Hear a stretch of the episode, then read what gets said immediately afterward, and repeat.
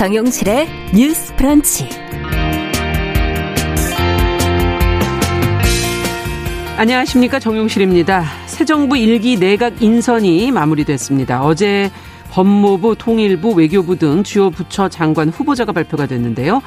아, 윤석열 당선인의 최측근 인사를 발탁한 점, 또 안철수 인수위원장과의 공동정부 구상이 반영되지 못한 점에 아쉽다는 평가들이 나오고 있습니다.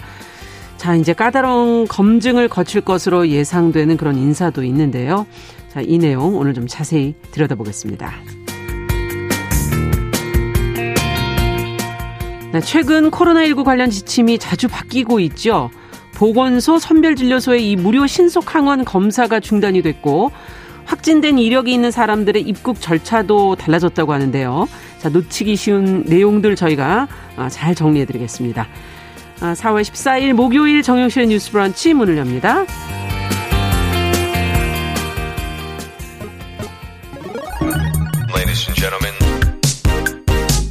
새로운 시각으로 세상을 봅니다. 정용실의 뉴스 브런치 뉴스 pick. 네, 뉴스 브런치 언제나 청취자 여러분들과 함께하고 있습니다. 오늘 유튜브로 많이 들어오셨네요. 727분이 들어오셨습니다. 감사드립니다. 콩으로도 저희 보이는 라디오 보실 수 있습니다. 뭐 김태현님, 진원섭님 감사드립니다. 김효성님. 자, 뉴스픽 시작하죠. 화요일, 목요일은 이두 분 계십니다. 신보라 국민의힘 전 의원 안녕하십니까? 네, 안녕하세요. 조성실 정치하는 엄마들 전 대표 안녕하십니까? 네, 반갑습니다.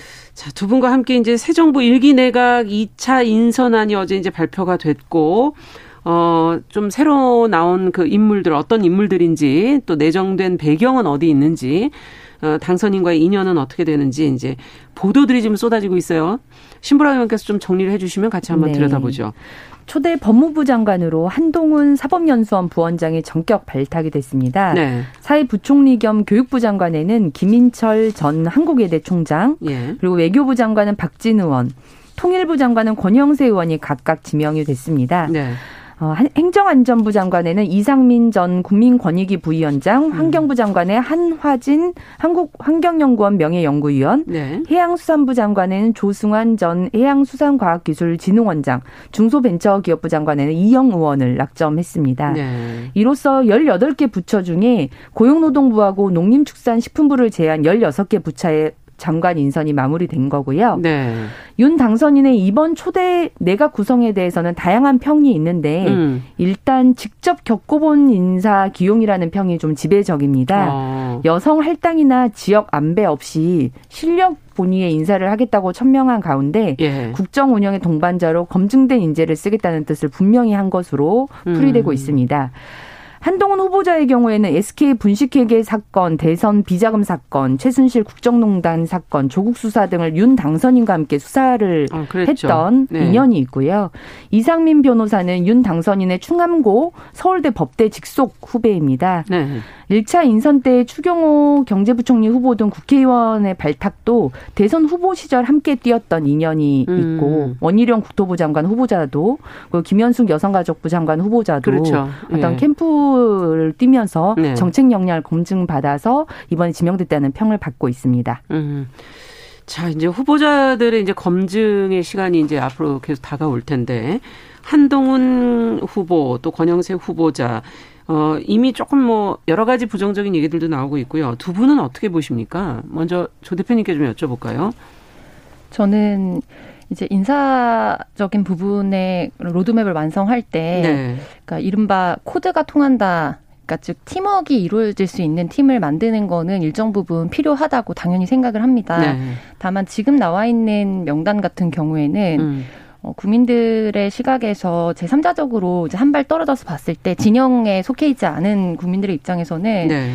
그 양비론적으로 민주당이 지금 추진하고 있는 검수완박 뭐 논란이라든지 예. 아니면 역으로 지금 인사 물망에 오르고 있는 사람들의 명단이라든지 이런 걸 봤을 때 네. 너무 상호 간의 다툼의 장으로서 이제 공적 아. 공간이 활용되고 있다라는 인상을 좀 지우기 어려운 것 같고요. 것이다. 네, 그리고 네. 협치의 공간이 전혀 좀 상실되어 있다. 음. 왜냐하면 또 그거를 가중시킬 수밖에 없는 부분이 선거 이제 코앞에 둔 상황에서 안철수 음. 후보와 이제 단일화를 이루면서 네. 사실상 공동정부의 형태의 가능성을 시사를 했고 네. 그 부분에 있어서 또 표를 주신 분들이 있을 텐데 네. 지금 안철수 인수위원장 같은 경우에도 이른바 안철수 사람들이 정면적으로 이제 여기에 포함되지 못한 음. 것으로 인해서 내부적인 갈등이 있다라는 보도들도 나오고 그렇죠. 그런 시사하는 발걸음들을 하고 있거든요. 네. 그래서 이 정권 초기부터 이런 모양새가 된다면 사실은 음. 중기 후기로 가면서 과연 음. 얼마나 국민들의 다양한 어떤 삶의 모습들을 반영할 수 있는 정책과 음. 정무적 판단들이 나올 수 있을까 이 음. 부분에 대해서 굉장히 깊은 우려가 드는 상황입니다. 네.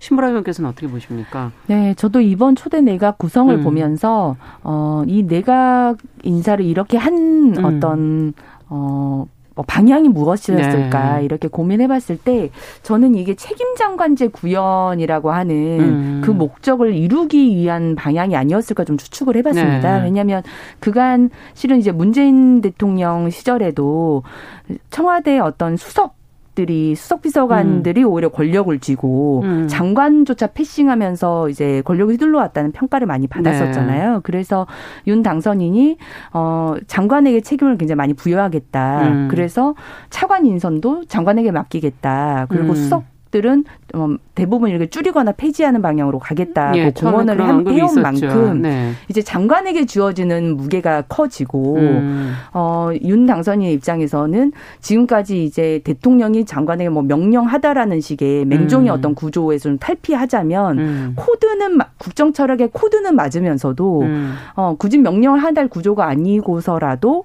어, 제대로 스스로 정책 역량이나 정책 역량을 네. 바탕으로 풀어갈 사람들에 대한 인선을 고려 하지 않을 수 없었다. 음. 그래서 한동훈 어 이제 검사장의 인선 같은 경우 법무부 장관 인선은 네. 그 부분에 대한 코드를 가장 잘 맞출 수 있고 음. 알아서 잘 법무부의 어떤 검찰 인사들을 네. 알아서 잘 판단해서 할 수 있는 사람에 대한 염두 그게 가장 크지 않았을까 저는 그런 생각이 들더라고요. 네.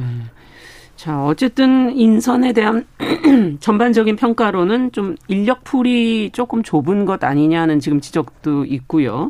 또 당선인의 최측근을 주로 기용을 했다라는 지적도 있고 앞서 언급해 주신 그 안철수 인수위원 장과의 공동정부 구성이 실현되지 못했다는 부분들로 이제 지적들이 나오고 있는데 자, 이 부분에 대해서도 조금 더 들어가서 의견을 좀 주시죠. 조 대표님께 먼저 여쭤볼까요? 예. 네, 윤성인 윤석열 당선인이 이제 최초로 냈던 발언들 중에 가장 중요한 핵심 키워드가 화합과 음. 실력이었거든요. 그래서 국민 화합과 통합에 좀 심혈을 기울이고 네. 실력주의적인 인선을 하겠다라는 것을 이제 계속해서 강조를 해왔는데 음. 지금 이게 교집합이어야 하는데 국민 통합이나 이런 부분을 사실상 공동정부의 가능성이 있었던 안철수 라인을 배제함으로써 네. 그리고 어, 민주당과 혹은 이제 그 외에 원내 정당들과 음. 협의점을 만들기 굉장히 어려운 인선을 파격적으로 함으로써 음. 이 시작점 자체가 굉장히 크게 흔들리고 있다는 생각이 드는데요. 이 부분도 물론 그렇고요. 두 번째로는 연령대나 성별 구성 역시 그렇습니다. 그러니까 네. 기계적으로 예를 들면 어, 각 정부나 특별히 진영마다 중요하게 생각하는 음. 정치적인 음. 어떤 핵심 가치들이 있거든요. 네. 그래서 국민의힘이 그간을 표방해왔던 것을 봤을 때 음. 이제 산술적으로 몇 퍼센트를 음. 뭔가 채워야 한다라는 것은 사실 약속했던 바는 아닙니다. 그렇죠. 그렇지만 당연하게 우리의 민주주의 규범이라는 게 있잖아요. 법 법이라는 걸로 모든 일상의 음. 부분이나 정무적인 것들이 결정이 나지는 않기 때문에 그 흑과 백으로 연결되어지지 않고 중간의 지점에서 우리가 음. 어떻게 다양한 것들을 수렴하고 그 중에 국정 운영 철학에 맞으면서도 음. 국민들의 눈높이와 이제 화합을 이끌어낼 수 있는 그 가운데 코드를 만들 것인가라는 음. 것은 결국에 현장에서 뭐 대통령이 많은 의견들을 계속 수렴할 수는 없고 의견이 들어갈 수 있는 통로가 중요하거든요. 네. 그 역할을 하는 것이 사실은 이 인선인데 이 부분에 있어서 뭐 40대 미만이라든지 뭐 찾아보기 당연히 어렵고 학력 풀이라든지 음. 직업적 풀 그리고 성적 성별적인 구성 이런 것들이 굉장히 초기부터 우려했던 대로 음. 너무 이제 너무 이제 동일적인 형태로 되고 있는 부분들이 음. 좀 우려가 크게 되고요. 그리고 지금 지금 이번에 이 어, 법무장관 때문에 음. 조금 뒤로 밀려나서 이렇게 주목을 받고 있지는 상대적으로 주목을 받고 있지는 못합니다만 복지, 부 장관 후보자로 올라와 있는 네. 이 정호영 후보자 같은 경우에도 네. 지금 계속 속속들이 올라오고 있는 논란 중에 이제 뭐 여러 칼럼들을 통해서 보여주는 세계관이라든지 이런 음. 것도 물론 지적을 받고 있지만 음. 지난주 이번 주 그리고 지난 몇 년간 우리 사회의 가장 큰 갈등의 핵이었던 네. 이제 부모 찬스로 인해서 이제 자녀에게 어떤 혜택이 갖고 그것이 공정성 논란으로 어떻게 이루어지는가 음. 이게 굉장히 이제 뇌관 같은 것처럼 여겨지고 있는데 예. 지금 딸이나 아들이 의대 편입 과정에서 아빠 병원에서 봉사 활동을 했던 의혹 들이 지금 불거지고 음. 있거든요. 그럼 이런 게 결과적으로 단순히 이 인선이 통과가 되느냐 안 되느냐를 떠나서 좀 정치적인 혐오로 결국에는 정치를 하는 사람들 다 똑같다. 음. 그래서 이제 국민들의 집단적인 낙담감이 더 격화될 것이 좀 음. 우려가 되는 부분입니다. 네. 그래서 인사검증이 될 때 이거를 보통 관운이라고들 많이 표현을 하긴 하는데 한꺼번에 여덟 명뭐 열명 이렇게 인사 물망이 올라오면 네. 언론에서도 국민들이 좀 관심이 가는 뉴스를 중심으로 해서 많이 음. 소비가 되고 또 생산이 되거든요. 그렇죠. 그러다 보면 만약에 다른 시기에 했던 이제 장관 후보자들과 비교를 했을 때 예. 훨씬 더 도덕적 결함이나 실력적인 부분에 있어서 검증이 필요한 경우에도 이렇게 이번 법무부 장관 같은 인선이 있게 되면 나머지들은 음. 오히려 좀 수월하게 통과가 되고 아. 이제 시선 밖에서 이루어지는 경우가 굉장히 많아요. 예. 그래서 지금 우리가 뭐 여덟 개 부처 장관 인선을 마쳤는데 사실 법무부 장관의 이제 의혹이 많이 쏠리면서 음. 이제 놀라면서 나머지에 있어서는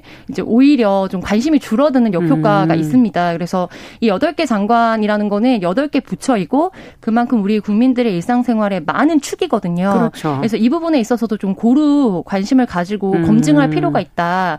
그래서 아마도 지금 인사검증 과정에서 법무부 장관 그리고 어, 거기 하나 더 덧붙이면 음. 제가 예상하기로는 복지부 장관 이 두 중심으로 해서 인사 검증이 많이 될것 예. 같거든요.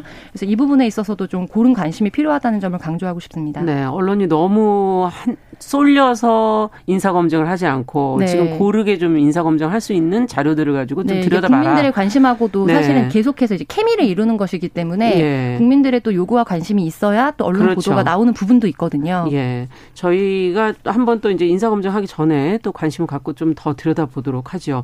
신보라 의원께서는 어떻게 보십니까? 네. 음. 우선 최측근 인사들만 너무 편향되게 뭐 음. 인선한 것 아니냐라는 예. 지적에 대해서는 우선 당선인의 직접 직접적인 인연은 이상민 변호사와 한동훈 검사장이 유일한 것 같고요. 예. 다른 분들은 어떻게 보면 경선 캠프부터 시작해서 음. 본선을 거치면서 역량을 좀 검증해왔던 시간들이 바탕에 된 인연이 좀 더 크다. 네. 그래서 최측근들만을 내각에 구성했다는 평가는 조금 음. 지나치다고 음. 생각을 하고요.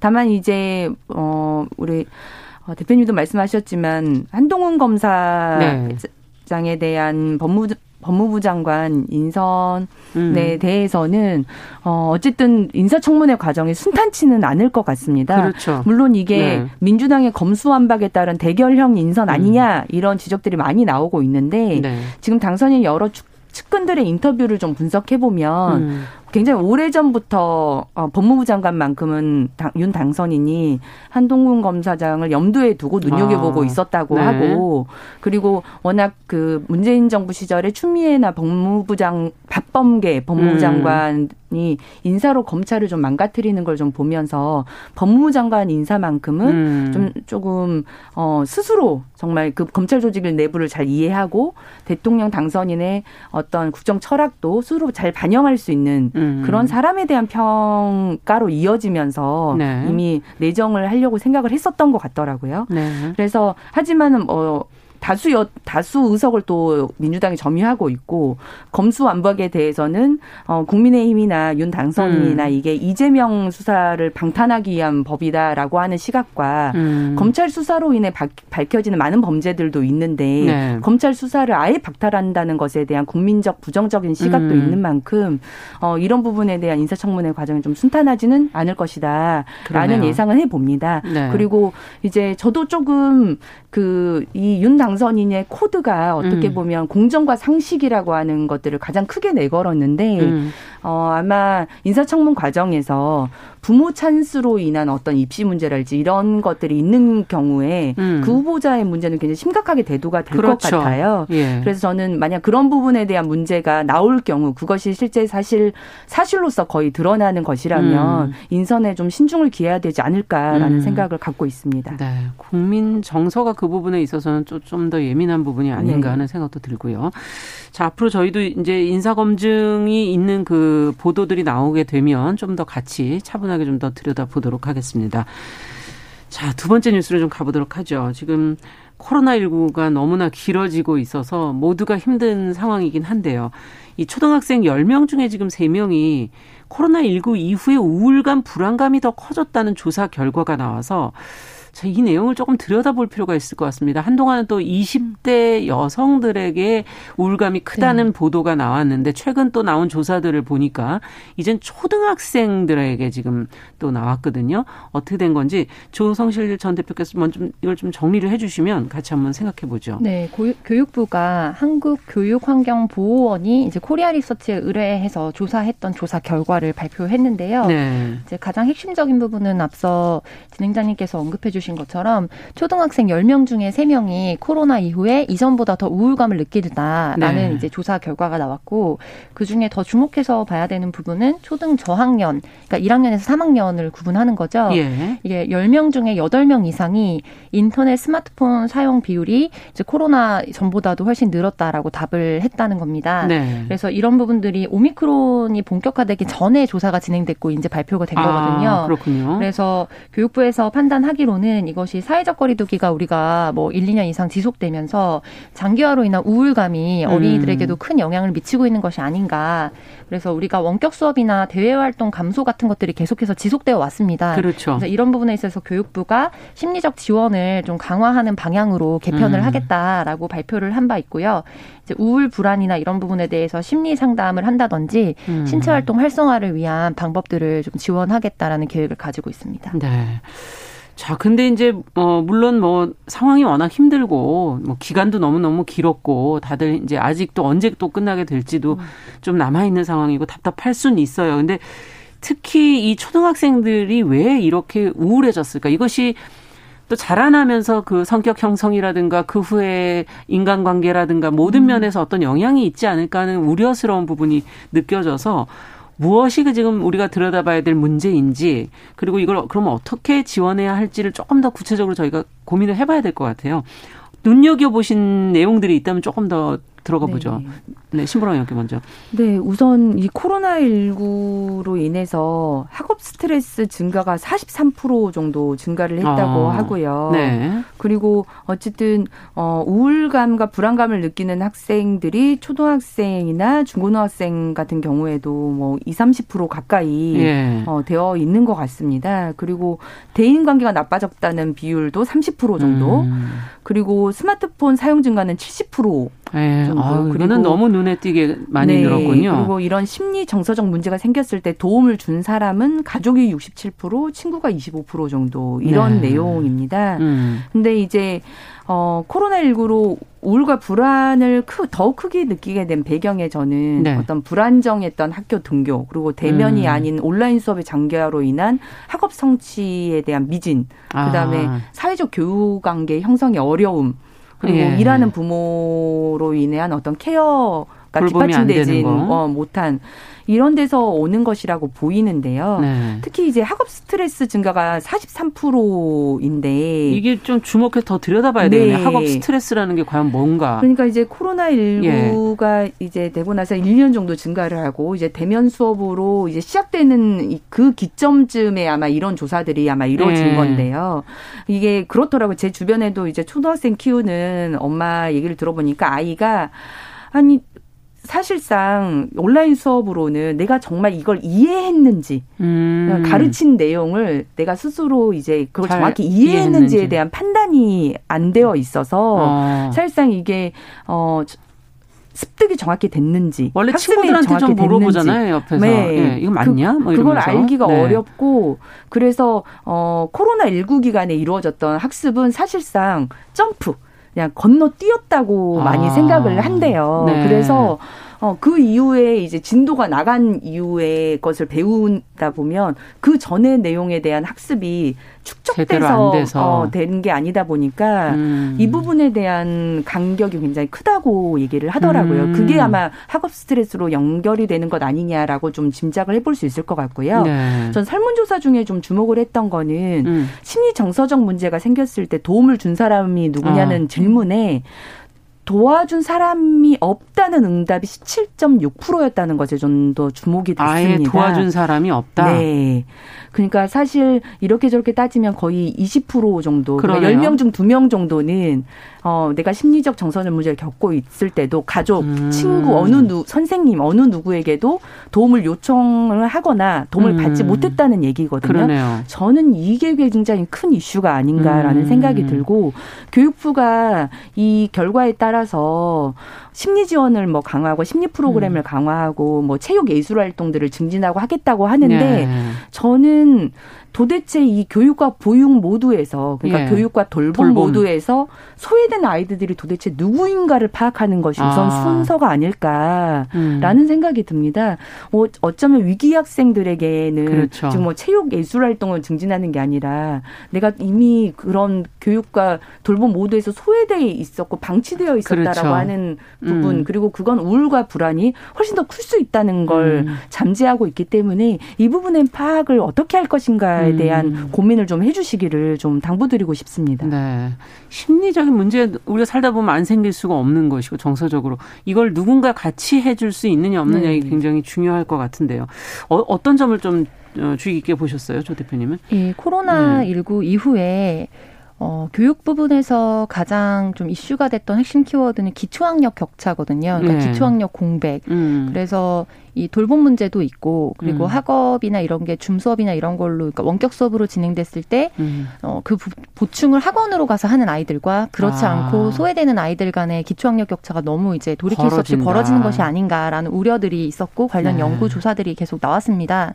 근데 그래서 저는 요즘에 문해력 관련된 책이나 강좌가 굉장히 유행하는데 이게 음. 예전에는 수포자, 영포자, 뭐 수학을 음. 포기한다. 그러니까 앞, 앞서 언급해 주신 것처럼 네. 어떤 단계가 뛰어넘으면 더 이상 따라가기 어려워지잖아요. 포기하게 되죠. 네. 근데 이제 국어 같은 경우에는 사실 이제 책이나 활자로 배우는 것도 굉장히 중요하지만 음. 일상적인 이 상호작용을 통해서 문해력도 같이 향상이 그렇죠. 되는 건데 네. 그런 부분에 대한 공백들도 사실은 계속되고 있어서 음. 어떻게 보면은 국포자와 비슷한 음. 이제 문해력 포기자 약간 이런 부분들이 생기지 그러네요. 않을까라는 우려를 했었는데 이것과 결 되게 시기가 너무 맞게 문해력 열풍들이 불고 불고 있어요. 어. 이거는 어떻게 보면 우리가 언어화하지 않더라도 모두가 공통적으로 갖고 있는 히든 니즈가 사실 맞아 떨어지는 부분이 아닌가 음. 이런 생각이 들고요.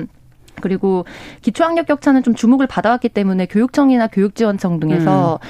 신청을 하게 되면은 그런 부분들을 체크해주거나 이제 추가적으로 도움을 줄 수 있는 프로그램들을 아. 좀 차이가 있지만 운영을 하더라고요. 네. 네. 그래서 그런 부분들을 각 어, 자기가 살고 있는 지역에서 좀 알아보시면 도움을 음. 받을 수 있을 것 같고 오히려 그런 부분보다 지금 좀 주목이 돼서 나왔던 거는 좀 반가웠는데 정서적 방임이나 아동 학대 이런 부분들이 네. 우리가 더 주목을 해야 되는 부분인 것 같아요. 두 분이 지금 공통되신 네, 브라운대에서 네. 최근 조사 결과가 10년 전과 비교했을 때 이제 최근 한 10년 정도 거의 동향이 비슷했는데 음. 코로나19에 감염되지 않았지만 그 이제 영유아들의 인지적인 발달 수준이 평균 100이었다면 네. 코로나 이후에 태어난 아이들은 80 정도밖에 되지 않는다는 아. 거예요. 그래서 인지 발달이란 거는 책이나 이제 그런 것 보다 도 상호작용, 또래와의 그렇죠. 상호작용, 부모와의 상호작용 맞습니다. 등을 통해서 일어나는 건데 음. 이 부분에 대해서 우리가 지금 너무 공백이 있어서 이거를 빠르게 좀 회복을 해야 한다. 음. 그래서 교육부에서 고위험군을 선별해서 상담 지원이나 이런 부분을 하겠다고 했는데 음. 저는 이거는 당연히 해야 되는 거고요. 집단적으로 갖고 있는 우울감이 있을 거라고 보거든요. 네. 그래서 사실은 사람을 봤을 때 반가운 것보다 환대가 아닌 경계나 두려움, 불안 등을 음. 먼저 인식하는 이제 고립된 이 세대의 아이들에게 이제 심리적 심리적인 지원이나 이런 게 놀이나 이런 것들이 좀 우리가 거리두기가 완화됐기 때문에 음. 놀이 지원이나 이런 것들을 많이 좀 격려할 필요가 있다. 그렇죠. 그래서 인적 지원이나 시간적 지원이 좀 시급한 상황이라고 봅니다. 네, 사실 그 뭐 공감 치료를 하는 음. 뭐 공감의 뿌리 뭐 여러 가지 방법들을 네, 아이들과 맞습니다. 함께 대인 관계 지금 앞서도 대인 관계도 문제가 생길 수가 있기 때문에 지속적인 치료가 좀 필요할 것 같네요. 음. 아, 두 분과 얘기 나눠보니 할 얘기는 많지만 오늘도 시간이 여기까지 해야 되겠네요. 자, 뉴스픽 조성실 정치하는 엄마들 전 대표 신보라 국민의힘 전 의원 두 분과 함께 했습니다. 말씀 잘 들었습니다. 감사합니다. 네, 감사합니다. 네, 정실의 뉴스 브런치 1부 마치고 저는 잠시 후에 돌아오겠습니다.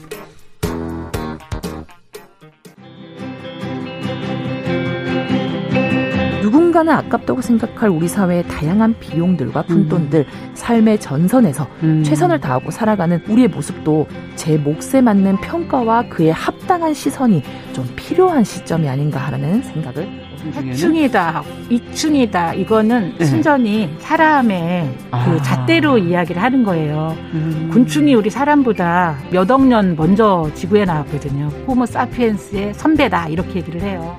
남성의 입장에서 여성의 입장을 이해하는 사람인 거죠. 그래서 사실 이 역지사지의 태도가 한국 사회로 지금 필요한 것이 아닌가 그런 생각이 들고요. 세상을 보는 따뜻한 시선. 정용실의 뉴스 브런치.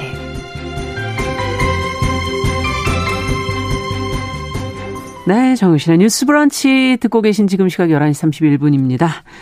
자, 뉴스 속에서 알아두면 좋은 정보들 저희가 귀에 쏙 들어오게 전해드리고 있습니다. 뉴스 속 시선 뉴스 박진아 기자 자리해 주셨어요. 어서 오세요. 네, 안녕하세요. 오늘은 어떤 내용부터 살펴볼까요? 네, 첫 번째 내용 아무래도 코로나19 관련 소식으로 또 좀 준비해봤습니다. 네. 먼저 후유증 대처법인데요. 아, 얘기들 많이 하세요. 후유증이 길다, 뭐 많다. 그렇죠. 네. 가장 많이 호소하는 후유증이 좀 피로감입니다. 아. 발열이나 기침, 오한을 겪으면서 보통의 감기보다 체력 소모가 좀 크다고 볼 수가 네, 있거든요. 그래서 정말 중요한 게 자신의 체력에 맞는 운동과 규칙적인 식사로 음. 원래의 체력으로 회복하는 좀 노력이 필요합니다.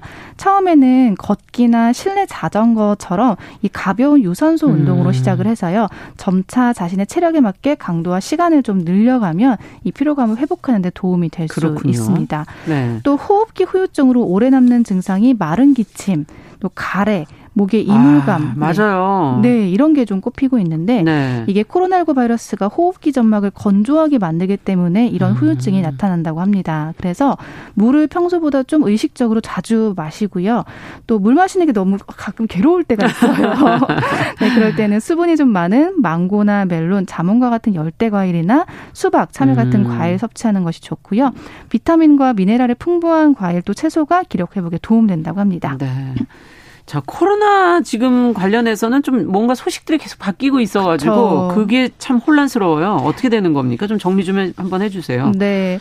뭐 우선 지난 11일부터는 보건소의 선별진료소와 임시선별검사소에서 희망자에게 무료로 실시했던 코로나19 신속항원 검사가 일단 중단됐습니다. 네. 아직까지 좀 혼란 있으신 분도 있기 그러면 때문에. 그러면 이제 병원으로만 가셔야 되는 건가요? 신속항원 검사는? 네, 네 맞습니다. 네. 이 방역당국 아무래도 확진자가 좀 감소하고 있고 또 동네 병의원에서 검사를 확대하고 있기 때문에 이런 음. 결정을 내린 건데 이에 따라서 코로나19 의심 증상이 느껴져서 신속 항원 검사를 받고자 할 때는 네. 자가 검사 키트를 구매해서 검사를 하시거나 네. 혹은 진단 검사를 시행하는 동네 병의원이나 호흡기 전담 클리닉에 가서 검사를 음. 하시면 됩니다. 이 보건소 선별진료소와 임시선별검사소에서 그럼 뭐를 하냐라고 네. 하시는데 유전자 증폭, 그러니까 PCR 검사만 여기서 아. 시행한다고 합니다. 그럼 PCR은 다 받는 게 아니잖아요. 그렇죠. 예. 네, PCR 검사는 60세 이상 고령자 또 검사가 필요하다는 의사 소견서를 받은 어. 사람, 밀접 접촉자 등 역학적인 관련자 또 신속 항원 검사 양성이 나온 사람 등 우선순위 대상자가 받을 음. 수 있다고 합니다.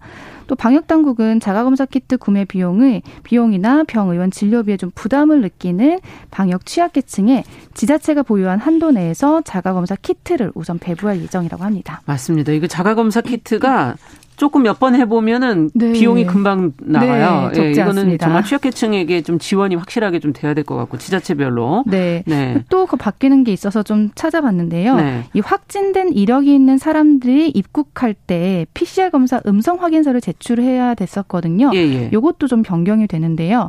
국내에서 코로나19 확진된 이력이 있는 장기 체류한 그 외국인들이 예, 예.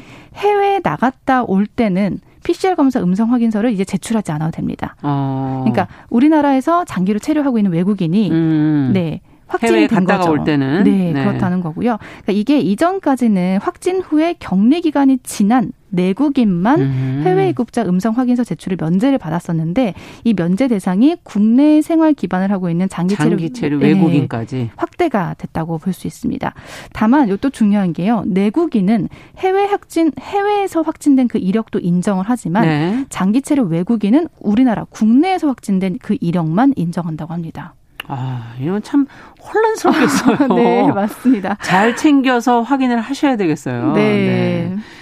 야 내국인이냐 외국인이냐에 따라서 지금 기준이 다르다는 거좀 네, 잊지 마시고 맞습니다. 예 챙겨 두시면 좋을 것 같고 자 다음은 또 어떤 소식인가요? 네 다음은 참 진드기 소식인데요. 음. 어, 어제부터는 비가 와서 좀 쌀쌀하지만 최근에 낮 기온이 굉장히 올라가면서 뭐 반팔 입고 다녔었어요 네, 한동안 야외 활동 정말 많이 늘어났잖아요. 네. 그래서 중증 열성 혈소판 감소 증후군 감염 위험이 좀 커지고 있다고 합니다. 음. 그래서 보건당국이 이 중증 열성 혈소판 감소 증후군, 그러니까 약자로 SFTS라고 하는데 이걸 매개하는 참진드기가 발생해서 좀 감시에 나섰다고 하는데 이 질병청에 따르면 국내 SFTS 환자 평균 연령이요 62.9세 또 사망자는 72.9세로 대부분 고령층이라고 합니다. 음. 이게 시기 그 치료 시기를 놓치게 되면 위험한 게요 혈소판과 백혈구의 감소가 심해져서 일단 출혈이 멈추지 아이고, 않고 신장 기능 저하와 다발성 장기 부전 등으로 사망에 이를 수가 있다고. 있다고 합니다. 아, 굉장히 어떻게 보면 위험한 그런 질병이군요. 네, 네, 맞습니다. SFTS의 치명률은 10에서 40%나 되는 위중 위중하다고 할 수가 아. 있고요. 특히 이 SFTS 같은 경우 항바이러스제가 없어서 대증요법 외에는 치료 방법이 없는데 치료법이 없는 거네요. 네, 그러니까 네. 대증요법이 정확히 말하면 이거에 대한 이 치료다 이건데 이게 없어서 그쵸. 그 증상에 대해서만 완화를 네. 하기 위해 하는 거라고 할 수가 있군요. 네, 할 수가 있는데 네. 이 인체 감염 같은 경우 4월에서 11월에 SFTS 바이러스를 보유한 참진드기에 물린 후에 일어날 수가 있고요. 야. 뭐 물리고 나면 고열과 오심, 구토, 설사 등의 증상이 나타납니다. 아니 근데 이게 4월에서 11월이면 뭐 거의 다. 아니에요. 거의 다. 맞습니다. 네, 겨울 빼고 거의 맞아요. 다라는 생각이 드는데 네. 어떻게 그러면 해야 돼요? 저희가 아무래도 날씨가 더워지면 의상이 좀 가벼워질 수밖에 없잖아요. 네. 근데 이걸 예방하기 위해서는 피부 노출을 좀 최소화하는 것이 중요합니다. 특히나 풀밭에 옷 벗어두지 않기, 또 아. 풀숲에 들어갈 때 긴 바지, 긴 소매 착용하기, 또 진드기 기피제 사용하시는 것도 도움되고요. 일상복과 작업복을 좀 구분해서 하시는 것도 입어라. 좋고, 네. 네. 또 야외 활동 후에 즉시 샤워를 하기, 야외 활동에서 사용한 돗자리는 햇볕에 말리기 이런 기본 수칙을 지키면은 음. 아무래도 도움이 됩니다. 진드기가 몸에 붙으면 3일에서 무려 7일간 계속 피를 빨아먹기 때문에 그래서 야외 활동 후에는 집에 오면 반드시 씻어라 이렇게 음. 말씀을 드리는 거고요. 또 몸에 붙은 흡혈 참 진드기를 발견을 했다 할 경우는 직접 제거를 하기가 어렵습니다. 또 직접 제거를 하다가 2차 감염이 생길 수가 있기 음. 때문에 이럴 때는 의료기관에서 안전하게 제거하는 것이 좋습니다. 이게 또 특히나 4월에서 11월이 중요한 게 올 여름 기상청에 따르면 평년보다 좀 높을 것으로 예상을 더울 거다. 네, 더, 네 그런. 만큼 음. 감염 가능성도 증가할 수 있기 때문에 음. 그래서 농작업 하시는 분도 야외 활동 하시는 음. 분들 좀 더 특별히 주의해야 겠습니다. 네, 아, 참 여러 가지예요. 자, 마지막으로 어떤 소식이 또 있나요? 네. 네. 이번 소식은 좀 다른 소식인데요. 국내 정유 4사 직영주유소의 유류세 인하 소식입니다. 네. 네, 내날부터 정유 4사의 직영 주유소 휘발유와 경유 가격이 리터당 각각 83원, 58원씩 음. 인하가 될 전망인데요. 지난 10일 정유업계에 따르면 정유 4사, 그러니까 SK에너지, GS칼텍스, S오일, 현대오일뱅크 이렇게 내달 1일부터 전국 직영 주유소가 760여 곳 정도가 된다고 해요. 네. 네 여기에서 유류세 추가 인하분을 즉각 반영하기로 했습니다. 앞서 정부는 이 러시아하고 우크라이나 침공, 러시아의 우크라이나 침공 등으로 기름값이 급등을 그렇죠. 했잖아요. 네. 네, 그래서 내달부터 유류세 인하 폭을 기존 20%에서 30% 확대하기로 결정을 네. 했는데 사실 이게 기름이라는 게 유통 구조상 공장에서 출하를 해서 석유 제품에 대한 우리나라의 유류세 인하가 적용되려면 최소 2주 정도가 걸린다고 해요. 아. 근데 이 2주 정도의 시차가 발생하는 걸 손해를 감수하고 직영주유소에서 바로 적용하겠다 이렇게 얘기. 얘기를 음. 한 겁니다. 그래서 기억하셔야 될 게 직영 주유소는 바로 적용이 되지만 일반 자영 주유소에서는 이게 아무래도 된다는 거군요. 네, 재고가 소진된 다음에 인하가 음. 되기 때문에 좀 그거는 인지하시고 참고하시면 그러면 되겠습니다. 아끼시려는 분들은 직영 주유소로 당분간은 좀 가셔야 되겠네요. 네, 불편하시지만 네, 맞습니다. 네, 그래야 유류세 인하된 가격으로 어, 기름을 넣으실 수 있다는 거. 네. 아유, 앞으로도 이런 가격들도 좀 더 오르지 않아야 될 텐데요. 여러 가지로 네. 걱정이 많네요. 자, 뉴스 속 시선 뉴스 박진아 기자와 함께 했습니다. 감사합니다. 네, 감사합니다.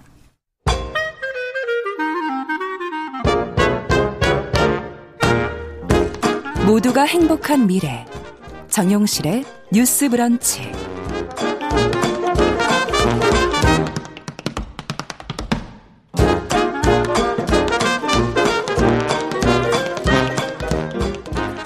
네, 정용실의 뉴스 브런치 듣고 계신 지금 시각 11시 41분 향해 가고 있습니다. 자, 이번에는 서점 편집자의 세심한 안목으로 고른 좋은 책들 같이 읽어보는 시간이죠. 동네 책방. 오늘은 헬로인디 북스의 이보람 대표 자리해 주셨습니다. 어서 오십시오. 네, 안녕하세요. 네. 오늘은 뭘 읽어볼까요? 오늘은 음. 음, 또 매거진을 가지고 나왔습니다. 아. 제목은 되게 크게 적혀 있죠. 30%입니다. 뭐 할인된다는 건가요? 어, 저희 엄마도 표지 보시자마자 이거 30% 할인되는 거냐고 하시는데 어, 이 30%가 의미하는 것은 네. 할인율이 아니고요. 네. 책방의 수익률입니다. 아. 일반적으로 책방에서 책 한 권을 판매하면 책방에 떨어지는 수익이 30%인데요.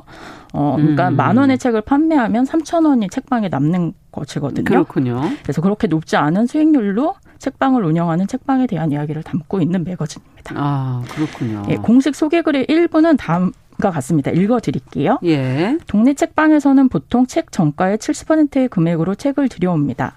그리고 정가에서 입고가를 뺀 30%의 수익만으로 책방 유지에 필요한 모든 운영비를 충당하죠. 음. 저희는 우스갯소리로 말합니다. 우리들의 책방이 딱 30%의 성취로 굴러가는 삶이라고요. 책방을 유지하기 위해 쏟는 노력과 그로 인해 얻게 되는 행복은 분명 수취할 수 없는 것인데 음. 가끔 그것이 30%의 성취로 취한되는 것 같을 때가 있다고 말이죠. 그런 날들에 쉽게 지지 않으려고 30%의 수익에도 기꺼이 70%의 희망을 더해 100%로 굴러가는 이야기들을 모았습니다. 음. 동네 책방 매거진 개간 30%는 그렇게 탄생되었어요. 아. 네, 그래서 작은 동네 책방 다섯 군데가 의기투합해서 만든 매거진이고요. 그렇군요. 어, 예, 이 매거진은 대형 서점에서는 유통되지 않고 항상 제가 가져오는 책이 항상 큰 데서 예. 유통 안 되는 책이죠. 예, 경부에서 안 팝니다. 작은 동네 책방이나 네. A1 사이트에서 구매 가능한 매거진입니다. 네, 근데 아 이게 책이 많이 팔리지도 않는데. 네. 사실 많이 팔려야 30%가 괜찮을 수도 있잖아요. 많이 팔리면. 네. 근데 많이 안 팔리죠. 그러니까. 보통 구경만 하고 나가는 손님들도 많은 곳이 책방이어서. 만약에 하루에 뭐 한 권 팔았다 두 권 팔았다 그러면 3천 원. 네. 만 원짜리면 실제 최근에도 만 원 팔린 적 있어요. 갑자기. 아, 네. 제가 이거 말을 잘못했네. 이거 어떡하나. 네. 아, 참. 네, 아, 책이 슬프네요. 갑자기 마음이 아파서 말을 네. 못하겠네요. 이게 음. 4월 초에 창간됐어요. 보시면 이제 볼륨 원으로 되어 있는데요. 예. 그래서 완전 그 일주일 전에 창간된 따끈한 매거진이고요. 그래서 음. 계절마다 나오는 개간지 개간지예요. 그래서 음. 이거는 이제 뭐 초록색인 것처럼 보모예요. 그래서 음. 주제가 있는데요. 책방지기들이 실제 책방에서 많이 듣는 질문들 중 하나를 꼽아서 주제를 만들거든요. 음. 그래서 저도 책방에 앉아 있으면 뭐 그런 질문들 많이 들어요. 뭐라고 하세요? 이, 이 책방 어떤 책 판매? 이 책방에선 어떤 책을 판매하나요? 아니면 책들 어떻게 가져오시나요? 책 책방 언제 오픈하셨나요? 사진 찍어도 돼요? 그건 엄청 많고. 어, 그다음에 쉬는 날 언제냐 물어보고 심지어 여기 있는 책들 파는 거냐고도 물어보세요. 그 책방으로 안 보시는 분들도 좀 계시기도 파는 하고. 거냐고 물어보시는 너무 분들 작고 그래서 네. 그래서 책 계산 외에도 많은 질문들을 받는데 이런 어. 질문 중에서 파생될 이야기가 많은 그런 질문을 주제로 골랐고요. 첫 예. 번째 보모에는 좀 그 보모에 맞게 어떻게 시작하게 되었어요 라는 주제가 선정이 되었어요. 야, 이런 질문들도 하시는구나. 네네. 실제로 책방을 하고 싶은 분들 도 계시고. 그러니까 제가 보니까 이런 질문들은 다 본인이 하고 싶어서 네. 하는 질문들인데. 그래서 책방의 예. 시작 얘기도 있고 시작이라는 주제로 확장된 다양한 콘텐츠를 담고 있습니다. 아, 그럼 앞서 다섯 개의 책방이 만든다. 네. 네, 보통 잡지라는 거는 이게 잡지가 계속되려면 네. 이 돈이 안 된다고 잡지사분들도 맨날 그 얘기를 어, 하시잖아요. 네. 안 그래도 그 말씀 드리려고 했어요. 네. 그런데 아니 지금 안 그래도 힘든 분들이 모여서 또 잡지까지 하신다니까. 예, 이게 조금 마음이 아, 제가 더 안 안, 안 돼서 예. 전문 잡지 제작팀은 아니지만 실제 책방에서 일하는 책방들이 책방 지기들이라서 음. 더 책방의 현장을 생생하게 누구보다 잘 담아낼 수 있다는 장점이 있고요. 음. 그리고 다섯 책방들이 개성도 뚜렷하고 운영하는 방식도 다르고 취급하는 도서도 좀 다양해서 음. 어린이 책, 독립 출판물, 특정 주제의 책까지 두루두루 다룰 수 있다는 장점이 있는 매거진입니다. 아. 어, 그리고 다섯 책방이 나름 업무 분장이 되어 있어요. 업무 분장이 네, 디자인 스튜디오 스튜디오를 겸하고 있는 아인 서점에서는 사진 촬영, 매거진 디자인, 행정적인 부분을 맡고 있고 에세이시, 에세이스트 두, 명, 두 분이 운영하는 작업 책방 씀이라는 책방에서는 편집장과 일정 관리를 맡고 있습니다. 어린이 청소년 문학 서점 책방 사춘기와 책가수를 함께 판매하고 있는 북스피리언스에서는 매거진 어, 교정 교류를 하고 있고요. 어, 그리고 마지막은 제가 여기 껴 있어요 카페처럼. 어. 아니 저희 책방 사춘기도 저희 어, 맞아요. 동네 예. 책방 네 네. 출연해 주시고 계시잖아요. 네, 저, 어, 여기서 또 만나게 됐네요. 음. 저도 깍두기처럼 여기서 끼어 있는데 뭘 저는, 하세요? 저는 이제 할 수 있는 능력이 없더라고 교정 교육도 잘 못 보고 디자인도 못 하고 해서 대담이 코너 중에 하나가 있는데 녹취를 푸는 일을 아주 중대한 일을 맡고 아. 있습니다. 그래서 포장 배송 같은 건 같이 모여서 하고 있고요 다섯 책방이. 그래서 그런 이제 업무 분장 외에도 각자 각 책방지기들이 원래 글을 쓰거나 디자인을 하거나 출판사 경력이 있거나 해서 음. 책 만드는 일에 초짜들은 아니에요. 그래서 이런 공통 업무 그렇죠. 외에도 각자 할당 원고를 채우는 일을 하는데요. 책방들이 맡은 코너들이 다 있어요. 그래서 아. 주제에 맞게 내용을 푸는데 첫 회의 경우에 포토 에세이에는 책방 출근길을 찍은 사진들이 실렸고요. 음. 그다음 책과 영화를 매치하는 에세이 코너에는 어, 영화 내가 사랑했던 모든 남자들에게와 책 오늘의 섬을 시작합니다를 소개하였습니다. 예. 다음 타인과 나눈 대화에서 시작되는 에세이 코너에서는 신년 운세 본 이야기, 책방 탐방기 코너에서는 책방을 개업 접할 때 영향을 주었던 프루스트 서재라는 책방 탐방기를 실었고요. 음. 그다음에 여성 시인의 시를 이야기하는 코너에서는 김경미 시인의 쓰다만 편지인들 못 쓰랴라는 시집에 수록된 시와 책방 시작에 대한 이야기를 같이 엮어서 넣었고요. 음. 그리고 시작은 창대했으나 우야무야 사라진 책방 서비스를 소개하는 코너도 있습니다. 그거 제가 썼어요. 너무 창피한 실패담들을 적고 있고요. 그리고 오랜 시간 책방을 운영하고 있는 선배 책방 인터뷰와 소설가 서희재의 인터뷰도 실려 어. 있습니다. 다섯 책방 이렇게 콘텐츠를 만드는데 어, 저희 책방지기들 외에도 외부 필진들 그러니까 음. 글 그림 작가와 출판사 관계자가 쓴 서간문과 그림 에세이 일상 에세이도 포함되어 있습니다. 네, 아니 앞에 보니까 사진도 아주 뭐 너무 멋있어요. 이거 사진을 갖고 싶은 그런 그렇죠. 멋진 사진들도 있고 네. 그리고 글도 뭐 인터뷰도 있고 에세이도 있고 네. 뒤에 보시면 contributor 코너도 있어요. 어, 맞아요, 맞아요. contributor 이건 뭐죠? 어, 후기, 후기처럼 어. 네, 다섯 책방이 만들고 나서 어떤 느낌이었는지도 적고 있고요. 아, 그렇군요. 이게 네. 모여서 얘기하신 거군요. 네네. 자, 대담 코너도 있고, 음. 어, 뭐 운세만 들어가면 딱 딱일 것 같은데 운세까지는 실지 못했습니다. 만화도 있는데. 어, 네, 네. 그 글 그림 그리는 작가분이 네. 써준 에세 그림 에세이고 이렇게 패션지처럼 볼륨이 두꺼운 매거진은 아닌데요. 어. 그래도 없는 것 빼고는 다 갖춰져 있는 매거진이고요. 어, 후기들을 책을 이제 받아보신 분들의 후, 독자 후기를 찾아보니까 예. 특히 많이 언급되는 부분이 책방지기들의 대담 코너더라고요. 어. 그래서 다섯 책방이 모여서 어떻게 책방을 시작하게 되었는지 어떤 부분이 힘들었고 음. 어떤 부분이 후 후회스러웠는지 그런 이야기를 허심탄회하게 나눴는데 그 이 대담을 많은 분들이 좋아해 주셔서 그 녹취를 그렇군요. 푼 사람으로서 너무 네 좋았습니다. 네. 또 저 같은 경우에는 좀 뒤늦게 합류한 책방이에요. 그래서 어 제안에 바로 하고 싶다고 대답을 했는데 왜냐하면 제가 예전부터 하고 싶었던 나름의 프로젝트가 있었거든요. 어떤 프로젝트인가요? 인터뷰 프로젝트입니다. 그, 어, 아. 그 프로젝트가 뭐냐면 어 그냥 인터뷰가 아니고 선배 책방을 인터뷰하는 거예요. 음. 그래서 제가 현재 헬로인디북스가 9년 차가 되었는데 음. 계속 불안해요. 제가 책방을 몇 살까지 할 수 있을지, 어, 음. 평생 직장이 될 수 있을지.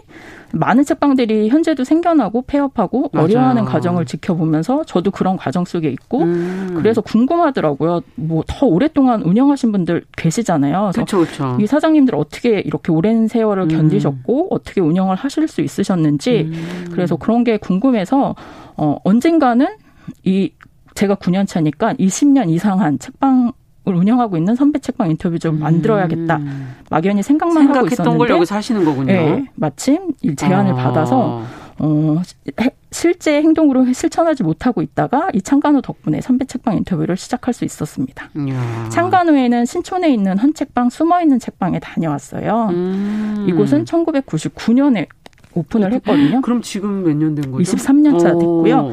창간호 주제가 시작이라서 어떻게 시작하셨는지 여쭤보니까 예. 책을 워낙 좋아하셔서 원래 출판사 편집 일을 한 7년 하셨대요. 아. 근데 본인과 맞지 않아서 근데 책은 여전히 좋으니까 그럼 뭘 할 수 있을까? 아. 출판사가 아니면 아 책방을 하면 좋겠다 해서 어, 책, 시작을 하신 네, 거군요. 책에서 책방을 시작하게 되셨고 23년 음. 차인데 지금까지도 책방 일이 너무 재밌다고 느끼시더라고요. 음, 힘드신 순간은 없으셨나?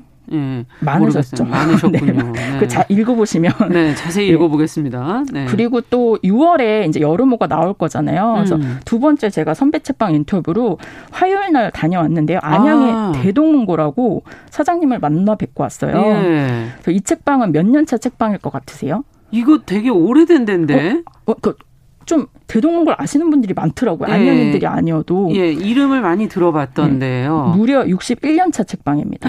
1961년에 시작을 하셨어요. 그래서 한책 70권을 모아서 시작한 책방인데 현재는 이제 안양의 랜드마크가 될 정도로 맞아요. 유명한 서점이 되었는데요. 2대에 걸쳐서 운영되는 긴 시간 동안 중간에 부도도 맞았고 아이고, 아이고. 선전수전을 다 겪은 책방입니다. 네. 어, 그리고 이제 인터뷰 끝나고 사장님이 현재 직원들 중에 가장 오래 일하신 분이라고 이제 여성 부장님을 소개시켜 주셨어요. 그래서 네. 어, 한 10년 일하셨나요? 여쭤보니까 어, 무슨 10년이냐고 30년. 직원 직원분이 30년 아니 거의 직원이라기보다는 네. 창립 네. 멤버 같은 분이시네 거의. 그렇게 근속한 부장님도 아. 계셨고 그래서 뭐 1, 2, 3 년은 쳐주지 않는 그런 대선배 음. 책방을 다녀왔고요. 자세한 내용은 제가 열심히 풀어서 여름에 실도록 하겠습니다. 네. 그러니까 저는 좀 우물한 개구리처럼 연남동 구석에 좀 앉아 있는 책방 북박인데 오래된 서점들을 하나 하나둘 알아가는 재미도 있고요. 다녀보시니까. 네. 그래서 어. 제주도 풀무질 서점이나 목동에 있는 햇빛 서점, 신림의 만화책 파는 코믹존 음. 이런 곳을 다 너무 가고 싶어요. 계속 갈 곳이 너무 많아요. 친구들한테도 제보를 받거든요. 아, 제보까지 받고 계시고. 네. 여기저기 취재해 달라. 달라고. 음. 제가 뭐 전문 인터뷰는 아니지만 음. 다니면서 재미도 있고 이게 그래서 개간지인 게 아쉬워요. 매달 가고 싶어서. 아, 지금 개간지면은 이번에 내고 여름에 내고 가을에 내고 이렇게 되는 거잖아요. 네, 네. 아. 근데 이미 벌써 하고 싶은 데가 이미 몇 년치가 다. 네, 그래서 따로 개인 프로젝트를 해야 되나 할 정도로. 그리고 제가 몇 해 전 서울도서관에서 주최한 행사를 참여한 적이 있는데 네. 전국의 많은 서점 운영자분들이 참여한 자리였어요. 네. 근데 제가 앞에 나가서 제 책방 소개를 해야 되는데 단상에 음. 올라가서 많은 사람들 앞에서 소개를 해야 되니까 너무 떨리는 거예요. 음. 근데 마침 그 같은 테이블에 계시던 다른 책방 사장님이셨는데 아빠뻘 정도 되는 나이가 아. 어느 책방인지 기억이 안 나요. 예. 그래서 사장님이 저한테 이제 기운 내라고 화이팅을 외쳐주셨는데 그때 그 순간이 되게 전 든든했거든요. 아. 저는 동네 책방 친구들이 다 저보다 어려요. 제가 왕고예요, 나름. 아. 근데 어, 생각해보니까 동네 서점은 새로 생긴 업종이 아니고 아주 오래전부터 있었잖아요. 그렇죠. 대동문고 60년대부터 오고. 그래서 어 얼마나 이 업계 어르신들이 많겠어요. 그래서 음. 책방 선배 책방을 인터뷰 다니는 게 단순히 다양한 책방의 모습을 훑어보는 재미로 끝나는 게 아니고 음. 후배 책방으로서는 든든함까지 생기는 기분이라서 이 프로젝트를 음. 계속 이어갈 예정입니다. 그렇군요. 기대해 보겠습니다. 어 근데 이제 외부 필진도 섭외해야 되고 인터뷰도 다녀야 되고 아유, 이것도 제작하시려면 제작비도 들 것 같고, 왜 내가 남의 네. 걱정을 하고 있는 건지 모르겠는데. 네. 다섯 책방이 그러면 돈 비용 같은 거 같이 내서 어떻게 하시고 계세요? 아, 저희 돈 없어요. 아, 그러니까 이게 네. 궁금해서 여쭤보잖아요, 제가. 예전에 인쇄소 운영하는 분한테 들은 얘기인데요. 치, 미운 친구가 있다. 저 친구 망하게 하고 싶다 그러면 잡지 만들려고 구축이라고 하더라고요. 그런 적 있어요. 네. 그러니까 이게 정기적으로 만들어야 되는데 잡지는 그만큼 잘 판매되는 책도 아니고 어. 그래서 나온 말인데요. 어, 이 동네 책방 매거진 30%의 경우는 어, 텀블벅이라는 후원 사이트를 통해서 일단 모금을 아. 미리 받아요. 아. 그러니까 예약 판매라고 보시면 돼요. 매거진이 실제 제작되기 전에 목차를 미리 오픈을 해서 예. 읽어보고 싶은 분들이 예, 미리 책값을 지불하는 거고 음. 어, 뭐 예를 들어 대동문고 인터뷰가 실릴 거다 그러면 어 대동문고 이야기 궁금한데 싶어. 그러면 네. 이제 지원을 해주시면 되고, 음. 네 그렇게 미리 받은 판매 대금으로 운영비, 그다음에 작가분들 아. 외진, 외부 필진들 고려, 저희는 고려 없습니다. 음. 그렇게 제작비 그런 걸 충당하고 있고요. 제, 다섯 책방에 떨어지는 수당은 없어요. 음. 어, 그냥 재미있어서 하는. 음. 이게 약간 진짜 버릇처럼 음. 책방도 저희가 너무 좋아서 큰 수익이 없고 그냥 근근히 운영하는데도 계속 하고 싶은 사람들이잖아요. 음. 비슷한 것 같아요. 매거진도. 네, 뭐 음. 계속 글을 쓰고 책 만드는 게 좋아서 또 음. 이렇게 의기투합까지 해갖고 돈 안 되는 또 프로젝트를 하나 더 하게 되었습니다. 네. 그래서 30% 매거진이 많은 분들에게 어쨌든 유익한 매거진이 되었으면 음. 하고요. 저희 다섯 책방도 재미있게 매거진을 또 그럼 이 매거진 어디 어디서 구매하실 수가 있어요? 일단 그 다섯 책방 다섯 책방에서 에서 하고 네. 있고요. 예. 어, 다른 데 입고 안 했어요. 그렇군요. 독점 판매네요. 독점 판매로. 네. 네. 아, 이번에 이 재밌게 하시는 프로젝트가 재미도 있으면서 또 의미도 있고 네. 많이 많은 분들이 좀 보셨으면 좋겠네요. 예. 헬로인디북스 이보람 대표와 함께한 동네 책방 오늘은 작은 서점 대표들이 힘을 합쳐 만든 잡지 30% 네. 같이 한번 이야기 나눠봤습니다. 말씀 잘 들었습니다. 네. 감사합니다. 감사합니다. 네, 정용실의 뉴스 브런치 이제 마무리할 시간이 됐네요. 어, 끝으로 버스커 버스커의 벚꽃 엔딩 들으면서 이 시간 마무리하겠습니다. 저는 내일 오전 11시 5분에 다시 인사드리겠습니다. 안녕히 계십시오. 그대여, 그대여.